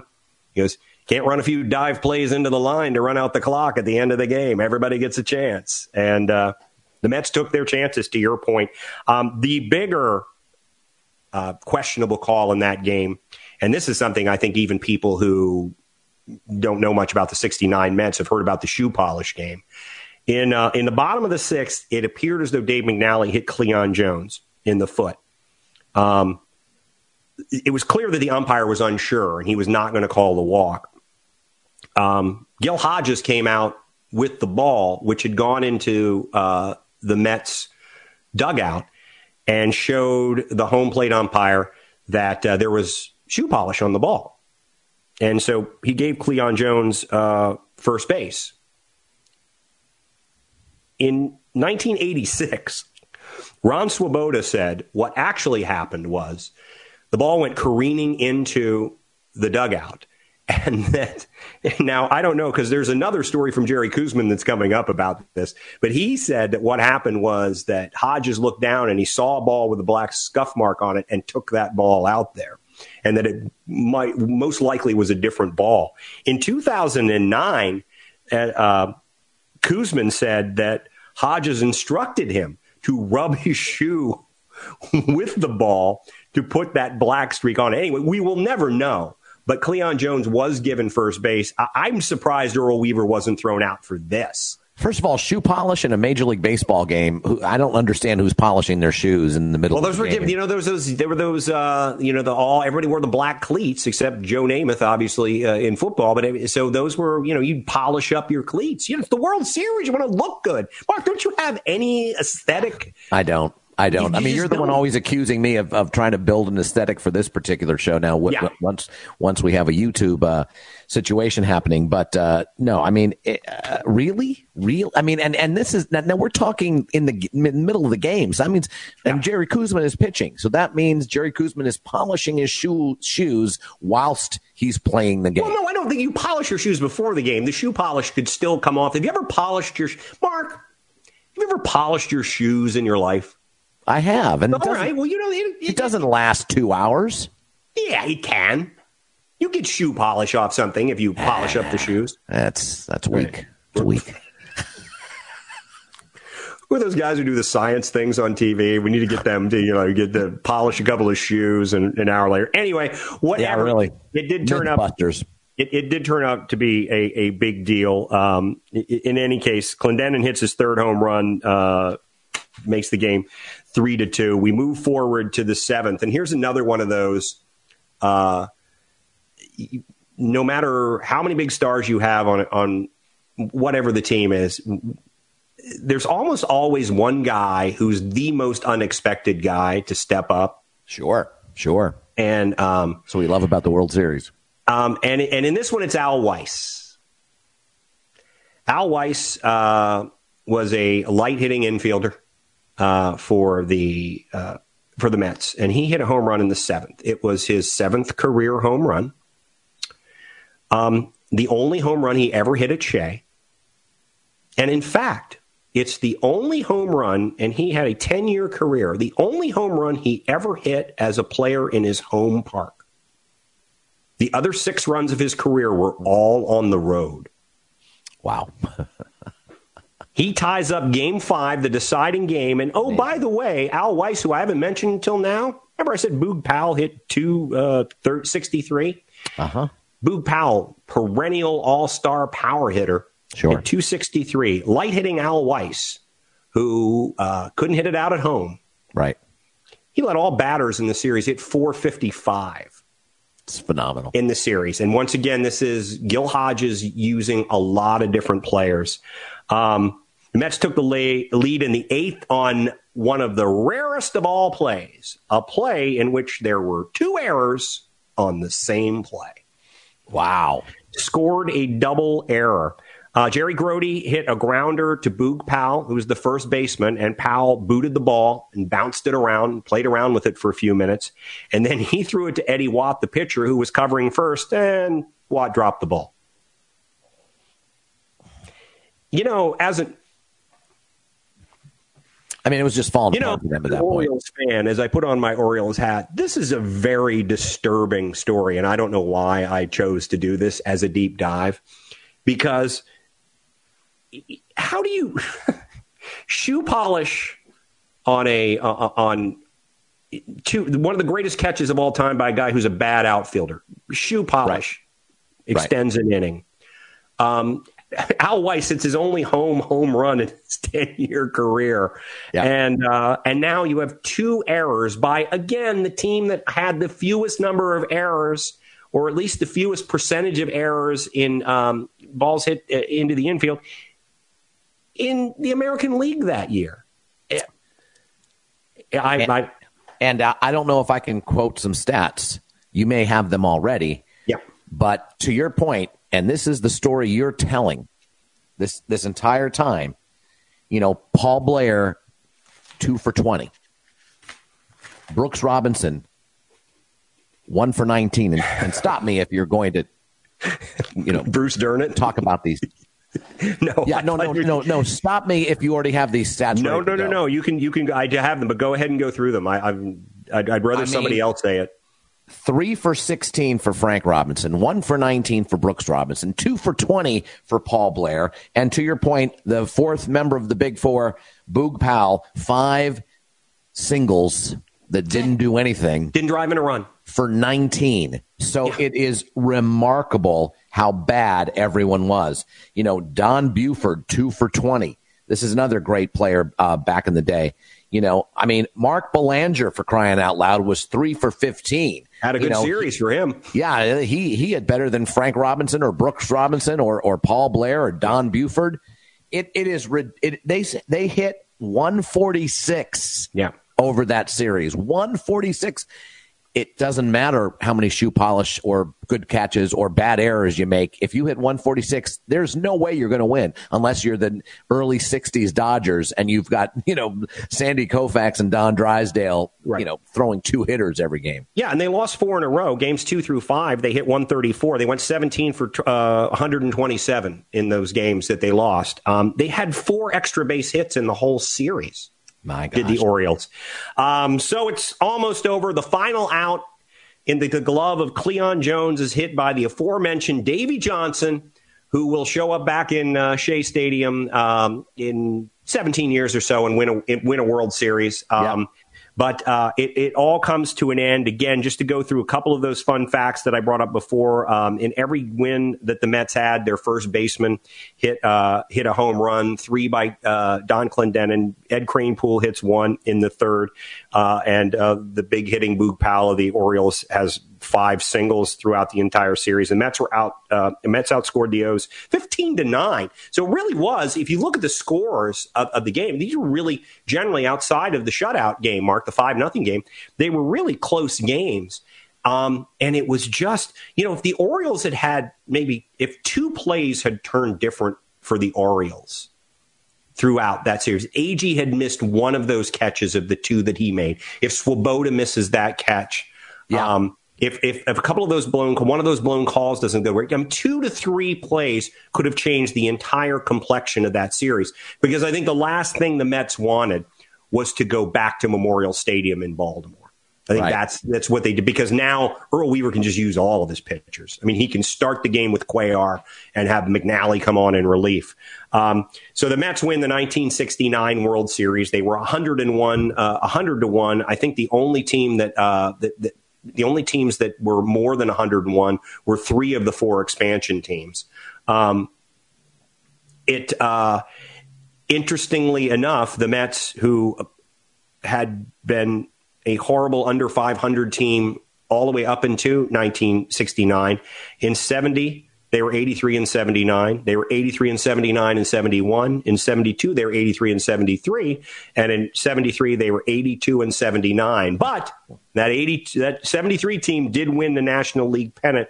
Unfortunately, they didn't win it with Gil Hodges, who had passed away in April of 19- 72, two days short of his 48th birthday. Yogi Berra, who was the first base coach for that Mets team that uh, that won in 69, would take over that team. And it's really a shame because Gil Hodges is, I think, the one person, if you removed from the uh, from the equation would have completely changed. I think any player, any one player you might have been able to pull, maybe not Koosman, given the way that he pitched. But if he, but Gil Hodges is really the reason that that team won, and uh, beloved uh, as well as he should be, Gil Hodges. So there you are, the 1969 Mets. The Orioles Beautiful went job, back. Johnny. Orioles went back uh, the next year and beat the Cincinnati and lost to Pittsburgh in 1971 and became the winningest team in the American League in the 1970s. But uh, that one magical summer that had uh, I, I, even forgot you know as i went through my notes i even forgot to mention that uh, oh by the way uh, also shoehorned in there uh, the woodstock music and arts festival in in in july of 69 or early august of 69 i think um, which somehow I'd left out of my five hours of writing down notes yesterday to try to get this together. Uh, it, it's just one of those inexplicable summers that came out of nowhere. Um, and outside of really the Orioles, all four teams that were in the playoffs, we skipped over the Minnesota Twins, which was a, a great baseball team. Um, but they were not expected necessarily to win the West. Atlanta wasn't expected to win the National League West. The Orioles were the only team um, by the end of that season that was where everyone expected them to be. And by the last day of the season, after game five, they were not where everyone expected them to be. It's a, it's, it's a great story. Put my Orioles hat back on, though, because I feel bad. Yeah, no, it's a remarkable story, and I'll tell you, they, you know, to your point, that they won more games than any other team in the in the seventies. They won a bunch of divisions in the seventies as yeah. well, and, and couldn't get past, you know, I think in seventy three uh, they couldn't get past the A's, right? I, and I believe that might have happened again in seventy four.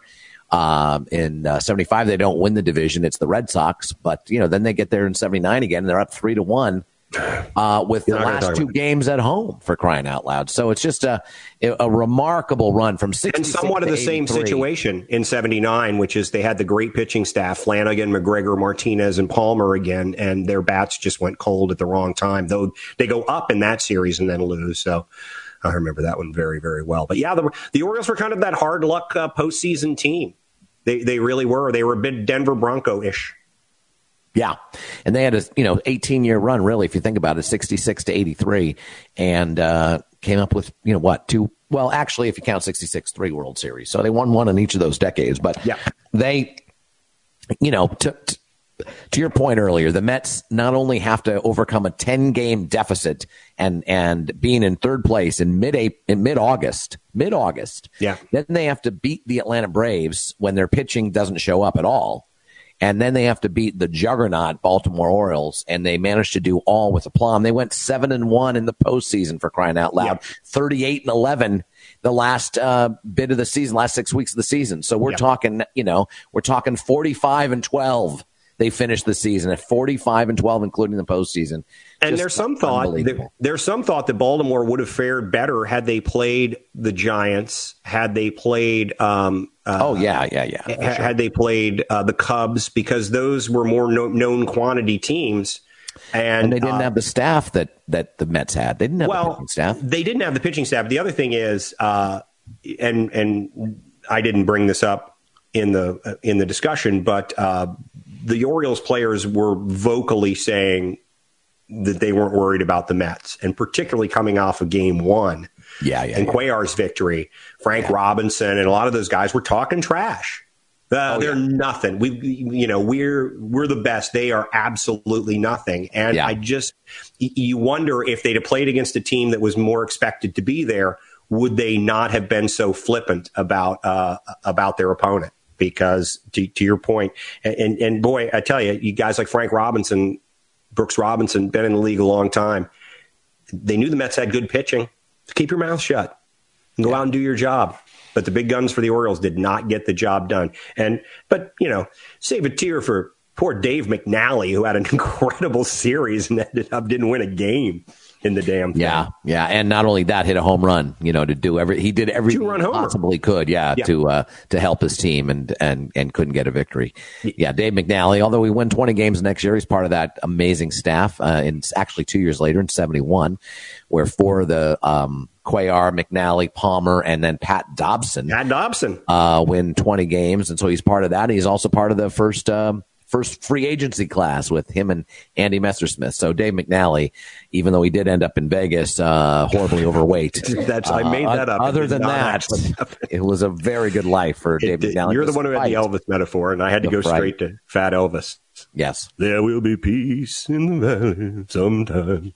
It's a good good song, man. From '69. So songs I listened to it yesterday during, during right. the thing. So, so there you are, the deep dive into the 1969 New York Mets. I highly recommend you. If I'm sure everybody doesn't want to sit down and watch the five game series, and I'm sorry I didn't actually watch the NLCS, but if you have a chance to watch the 40 minute uh, highlight film of it, it, it is a lot of fun. And you'll see those questionable calls. You'll see Frank Robinson get hit. You'll see the Cleon Jones. Uh, you can make up your mind about J.C. Martin and was he, you know, by the letter of the law, was he out of the base paths? Sure. Did he interfere? Who knows? But to Mark's point, had a lot more to do with the with the Orioles. And I don't remember if that was Elrod Hendricks or Andy Etchebarren who the catchers, and both of those guys right. are great catchers. But um, they're not being able to yeah. handle the ball well. Yeah, but if you look at that play, it's it's it's it's that's what it was. It was not picking up that ball cleanly, which I think uh, led to the problem with that play. So this was great job, Johnny. Appreciate hope, that. I hope Deep people enjoyed it. Three sixty nine. New York Miracle Mets, a great, as Lenny says, a great story told very well. I hope so. And uh, I'm uh, once again, you've set the bar high for next week's deep dive. We're doing them once a week now, ladies and gentlemen, once a week, uh, and and everyone out there shouldn't I shouldn't limit it to the ladies and gentlemen. And uh, I'll, I'll tell you that uh, next week, and I haven't I haven't named it quite yet, but it's okay. Philadelphia. Philadelphia uh, sports in the 1970s. We go from the worst sports town in all of America, according to Sports Illustrated in 1972, where the Flyers are mediocre. The Eagles come off a, I believe, a two win season. Uh, the 76ers come off a nine win season. What's that and even? You it, think it, we, we don't you even and I and yeah, Jeff, even, yes, you and I and we, Jeff and two other guys could win 10. Probably. You know, you would think. Probably. and uh, and then of course the uh, Philadelphia Phillies were going through a huge stretch. As a matter of fact, in '72, I believe they won 54 games, and Steve Carlton won half of them. So they go from there to 1980, where the Eagles are in the uh, Super Bowl, the Phillies are winning the World Series, the Flyers now have won two in the decade, and the 76ers are part of a run with Dr. J and Moses Malone. Well, they'll they'll pick up a couple of championships as well. So, uh, remarkable turnaround. I don't know how I'm going to organize it. I don't know how it's going to play. I hope to make it interesting and dramatic, and um, we'll see how it goes. But fun stuff with the Mets, Johnny. Well, thank you very much, and I don't envy you because the one good thing about doing, you know, the the first one was the three World Series A's, but the one good thing about that is your structure. You're coming up with the structure. It's like, okay, we'll talk about this, this, and then then we'll go through the games. But you got a lot to unpack, pal. Yep, Sure do. And uh, you know, one of the uh, one of the options today for the Instagram, um, you know, story, we ended up going with, with well, uh, John, you know, avoid musical theater references, and uh, we always we always use the he. I don't think so. We always use that. We just ask a question. It's kind of funny. We do it like once a week. Right. And the the, the first one was, will John's deep dive be under four hours? He, I don't know about that and that was vetoed. That was vetoed, and uh, we decided. Why not? To, uh, well, I, would have gone with it because I texted Mark last night. Um, I said um, I have 17 pages of notes, yeah. and I was supposed to send Mark. I have to apologize. I was supposed to send him an outline, and, and I, I just I could I was cross-eyed by the time I was done, and I had like all the stuff, but just to collate it together, and and again, I didn't give a third of the information that that that I read oh, about oh, yeah. and notes oh, yeah. that I'd made, yeah. and I highly recommended to everybody. And I wanted to find a couple of stories. I thought the Ron Taylor story about ending up as the Toronto Blue Jays team, you know, just because his mom got on the wrong boat or didn't make the boat to Australia. Um, was terrific, but there's just so much to get through that by the time I got it all collated, I was just uh, I was just cross-eyed. And so as to keep the streak alive, um, in mentioning it, do you know what I did after I was done? yes, I drank. Jeff's got it right. It's on the crawl. I watched Hamilton again. Beautiful.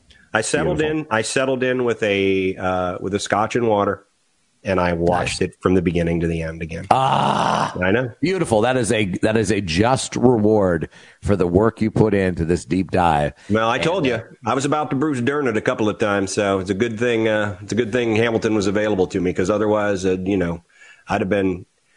Uh, I, would have been uh, what I, I wish I could remember the character's name uh, from Sunset Boulevard. I'd have been him in the pool at some point. Yeah, William Holden. I don't William, Yeah, I can't remember the character's name, but no. There it is, a uh, 80 year old, uh, 70 year old reference. Now, so, whatever. I just went over a 51 year old World Series for God's sake. So Philadelphia, and we're gonna we're we're gonna cover and an 81 year old reference earlier with Gone with the Wind as well. But that, that, come on. That was a great she, story. She was an investor in Gone with the Wind. The only other time she'd been to Atlanta. So we're gonna we're gonna talk about Philadelphia in general. Um, the town, the four, the, the four big team, the four teams in Philadelphia, and what a few years in the 1970s did to transform them from the worst sports t- town in all of America to the best in a in a in a short time, very short time, less than a decade. All right. Well, I'll be making numerous. So that's what we're going to do references. for next week, and I think we we we might have a. There'll be well, we'll see what happens. I mean, you know, it's Philadelphia in in in 1976, so that's right, right in the middle. And and to me, I don't know if this will bear out, but the fact that Rocky came out in 1976, which is sort of halfway uh, up the mountaintop for, for, for the entire town to get from the worst sports town to the best. Mm-hmm. Maybe that maybe that movie and that pride in, in the city is what you know gave it that extra juice to finish out the rest of the decade and end up as the top team, uh, the top sports town in America. Who knows? Some people we'll, consider it the greatest sports movie ever. So yeah, maybe and I, and I would I would certainly put it in the top five, and I know a lot talk. of people yep. would, would, would, disagree. But uh, yeah, so we're going to talk about all that. Thank you very much, and I think we might make a big announcement next week as well in terms of numbers of shows per week. But we still have to sort some of that out. But this is a, a, a tease of a tease, perhaps. But just know that we are definitely changing the format in the sense that we're going to have a deep dive every single Friday uh, from from here on until they uh, until they yank us very. Is there anyone out there that has the power to yank us? And and and and and a bigger question is why would anyone care to yank us uh, if they did have the power? John, two questions for you to, to close the show. Uh, are there people out there with the power? Absolutely. Would, would anyone care enough? Absolutely not. There it is. There it is. Go Orioles. All right. That's it. No That's more. It. All right. All right, ladies and gentlemen, again, our deep dive next Friday, Philadelphia, uh, land of losers, then winners. I don't know. We're trying to. We'll come up with a. We should have people. And if anybody Clever wants, title. if anybody, anybody wants to email Mark what he thinks his Philadelphia deep dive should be called, um, uh, it, what's the? Uh, it's podcastafr at gmail.com. Yeah, because podcastafr I mean, at you know, gmail.com. Because we don't know. I don't know either. That's important to come up with a good name.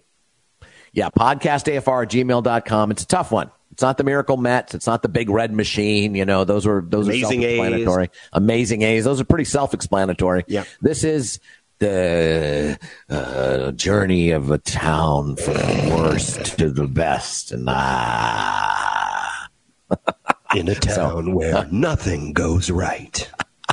and, and, then, and then if we can, Jeff, do you have uh, do you have uh, Solsbury Hill by uh, uh, P- uh, Peter Gabriel in a town where everything goes wrong.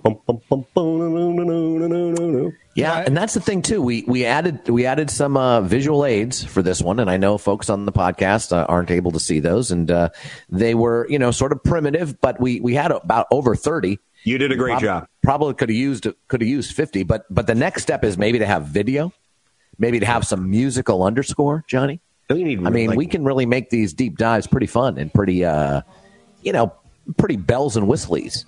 What, what do you say, Jeff? As many bells and whistles as you need, we will get uh, we'll get in here. And, and, I love this comment by her. He think, he wants you to get the Tom Hanks reference in. Golly, wow! I have a suggestion That's... for a name too: Sea batteries and Santa Claus. I like that. There like it is. Perfect. I like that. I, I, sure I like we'll that a lot. I'm sure yeah. we'll get into. Uh, I'm I'm sure we'll get into the uh, the classic Philadelphia fandom tales to some degree uh, in in that. It's going to be a lot of fun. I mean, it's it, it is fascinating, John. I mean, when I lay it out, I mean, you've got to be somewhat intrigued by yeah, absolutely. What, what, this town went through and, and the personalities they garnered to their, you know, to their teams. Well, yeah, and, and growing up in the D.C. area, you know, you played the 76ers. The Bullets played the 76ers uh, more than once a season, clearly, and uh, Redskins played the, uh, or the, the soon-to-be Washington Dukes played the, uh, D.C. played the. Eagles. The DC Dukes played the Eagles a couple of times, and uh, you know I was familiar with. Obviously, we we get some Phillies highlights even because we didn't have a National League team really anywhere near us. So yeah, I I, I remember. I absolutely do, and I remember that. Love that Eagle team um, in 1980. Dick Vermeil's yeah. Eagle team. So, uh, yeah, I'm, right. I'm, looking forward to seeing it. And I've spent some time in Philadelphia, and if you don't at some point in that podcast say that uh, the Schuylkill Expressway is the most dangerous road in North America, then you you're right. not doing your homework. Yeah, and and we we also said we, we came up with a line at the club too about Philadelphia, like a dirty. Well, you filthy. by we, Mark means him. That's right. I actually came up with a it. dirty, dirty town full of dirty, dirty people. That's what you called Philadelphia. That's I'm you know, gonna, we can find that audio and just play it. Mark Mark Ferreira, it's somewhere. Mike Bauer. Mike Bauer has it. Yeah, he's not going to listen unless you do a, Phil, a, Pittsburgh deep dive. So here we go. Why Sidney Crosby's not as good as everyone thinks. Yep. Our deep dive coming up. All right. For Mark Ferreira, I'm John Pelkey. Jeff Taylor, our producer. We hope you've enjoyed our deep dive. We will be back on Monday with another edition of After Further Review with Mark and John. Have a great weekend.